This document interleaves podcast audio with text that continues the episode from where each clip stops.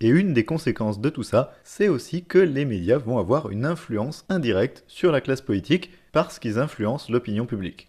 Cet unanimisme médiatique qu'on a vu en fait, il donne une fausse image de ce que le public attend et souhaite réellement. Ça donne l'image d'une population qui adhérerait largement au point de vue des dominants, et donc les politiques vont tenter de s'approcher au plus près des attentes de ce public, ou de l'image qu'ils en ont, et donc vont calquer leur discours sur celui de la classe dominante. En fait, ce discours dominant est tellement répandu et jamais contredit dans les médias que ça donne l'impression d'un consensus et toute personne qui s'éloignerait trop de ce consensus va être perçue comme trop radicale, extrémiste ou irréaliste. Je vais prendre l'exemple de l'immigration. Le consensus médiatique, c'est qu'il y en aurait beaucoup trop d'immigration et qu'il faudrait absolument la réguler. Et donc les positions ressenties comme acceptables par le public vont aller de il faut expulser un peu moins de sans-papiers à il faut en expulser encore plus, mais c'est tout.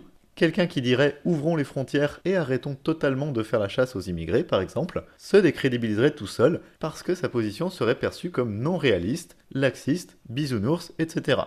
C'est pour ça que même les politiques progressistes, avec beaucoup de guillemets, qui parlent d'immigration, diront toujours qu'il faudrait juste expulser un peu moins de sans-papiers et les expulser humainement, même si en réalité ça veut rien dire et qu'on n'expulse pas des gens humainement.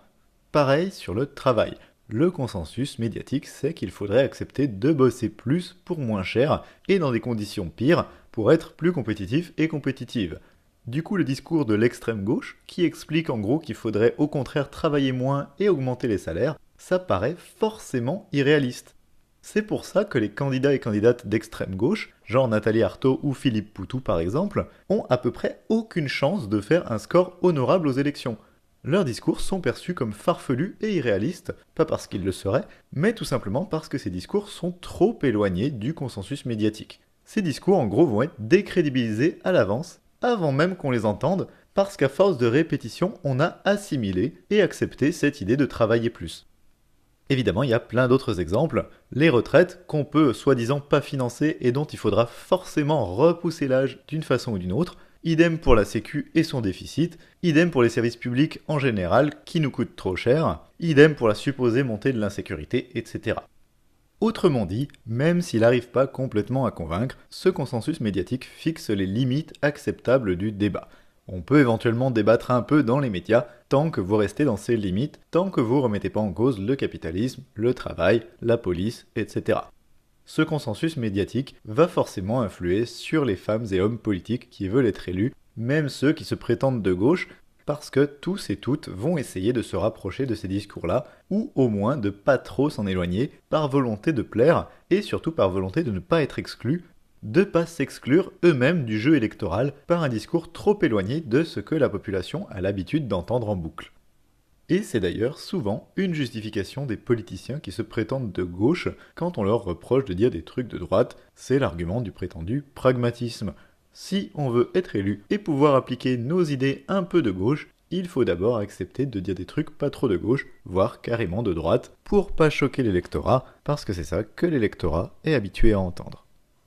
Donc, pour résumer, le discours médiatique influence indirectement l'ensemble de la classe politique en influençant l'opinion.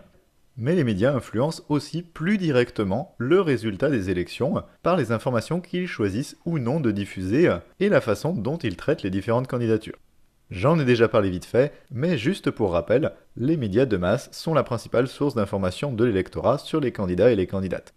Et l'électorat, eh ben, il vote évidemment selon les informations qu'il a, donc les médias ont un impact considérable sur le résultat des élections.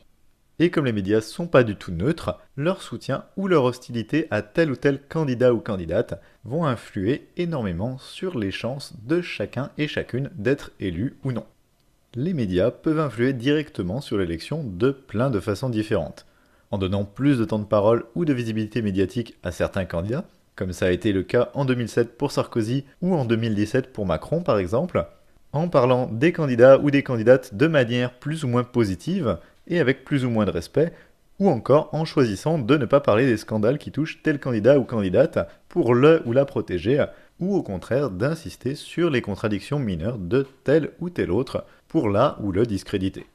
Pour illustrer ça, on peut comparer le traitement médiatique très négatif que vont subir des gens comme Philippe Poutou en France ou Bernie Sanders aux États-Unis par exemple, à la complaisance avec la plupart des personnalités politiques qui défendent ouvertement les intérêts du patronat. Philippe Poutou par exemple, il a eu extrêmement peu de temps de parole et souvent dans des mauvaises conditions. Plusieurs médias se sont ouvertement moqués de lui à plusieurs fois ou l'ont ridiculisé sous divers prétextes ou encore l'ont dénigré pour des questions accessoires par exemple parce qu'il ne portait pas de cravate à un débat, ce qui leur évitait aussi évidemment de parler du fond de ce qu'il disait. Pareil pour Bernie Sanders aux États-Unis. Alors si vous ne connaissez pas Bernie Sanders, c'est un candidat bien plus à gauche que Hillary Clinton et qui avait été son opposant lors des primaires démocrates américaines en 2015. Sanders, donc, les médias américains ont très peu parlé de lui pendant toutes les primaires américaines, alors qu'il était en fait plus populaire que Trump ou que Clinton, et que sa campagne avait une vraie dynamique, et que ses meetings rassemblaient les plus grandes foules, mais les médias ont parlé de lui au moins 6 fois moins que de Clinton, et 15 fois moins que de Trump. Alors bon, ça veut pas dire que Sanders aurait forcément fait une politique vraiment de gauche s'il avait été élu, hein. Mais c'est pas le sujet le simple fait de promettre des trucs de gauche a été éliminatoire. Et le biais est flagrant si on compare ça avec le traitement dont bénéficient beaucoup de politiciens et de politiciennes, les Sarkozy, Valls, Macron, Le Pen et compagnie en France, ou des gens comme Clinton et Trump aux États-Unis justement, à qui on donne énormément d'expositions médiatiques et de temps de parole, qui sont souvent encensés, voire flattés par les commentateurs et commentatrices diverses, et qu'on invite souvent sans même de contradiction en face. Du coup, on comprend facilement que tous ces gens-là n'ont pas exactement les mêmes chances d'être élus. Et évidemment, cette indulgence ou cette sévérité des médias envers les candidats et les candidates, elle se fait encore et toujours selon les mêmes critères, c'est celles et ceux qui défendent le mieux les intérêts du patronat et de la classe dominante qui bénéficieront du meilleur traitement, et si jamais il y en a qui au contraire critiquent vraiment et attaquent vraiment ces intérêts, ils et elles seront au contraire dénigrés ou ignorés. C'est aussi pour ça que les médias mettent systématiquement sur le même plan l'extrême droite et la gauche radicale par exemple, alors que les deux ont rien à voir. Ça sert à décrédibiliser la gauche radicale en la comparant à des partis qui font peur et qui sont rejetés par une grande part de l'électorat. Pour résumer, les médias ont deux types d'influence sur la politique, une influence directe et une influence indirecte. L'influence indirecte, c'est parce que le discours médiatique influence l'ensemble de la classe politique indirectement, en influençant l'opinion publique, ce qui limite ce que les politiques peuvent dire ou faire s'ils ne veulent pas s'exclure du jeu électoral. Et l'influence directe, c'est au moment des élections où les médias peuvent favoriser ou défavoriser des candidatures selon qu'elles défendent ou non les intérêts du patronat. Voilà, ce sera tout pour aujourd'hui et pour la question des médias. Dans l'épisode prochain, qui sera un peu plus court, on parlera des sondages et on verra que c'est pas un outil d'information neutre, mais au contraire un outil de propagande et de manipulation supplémentaire. A bientôt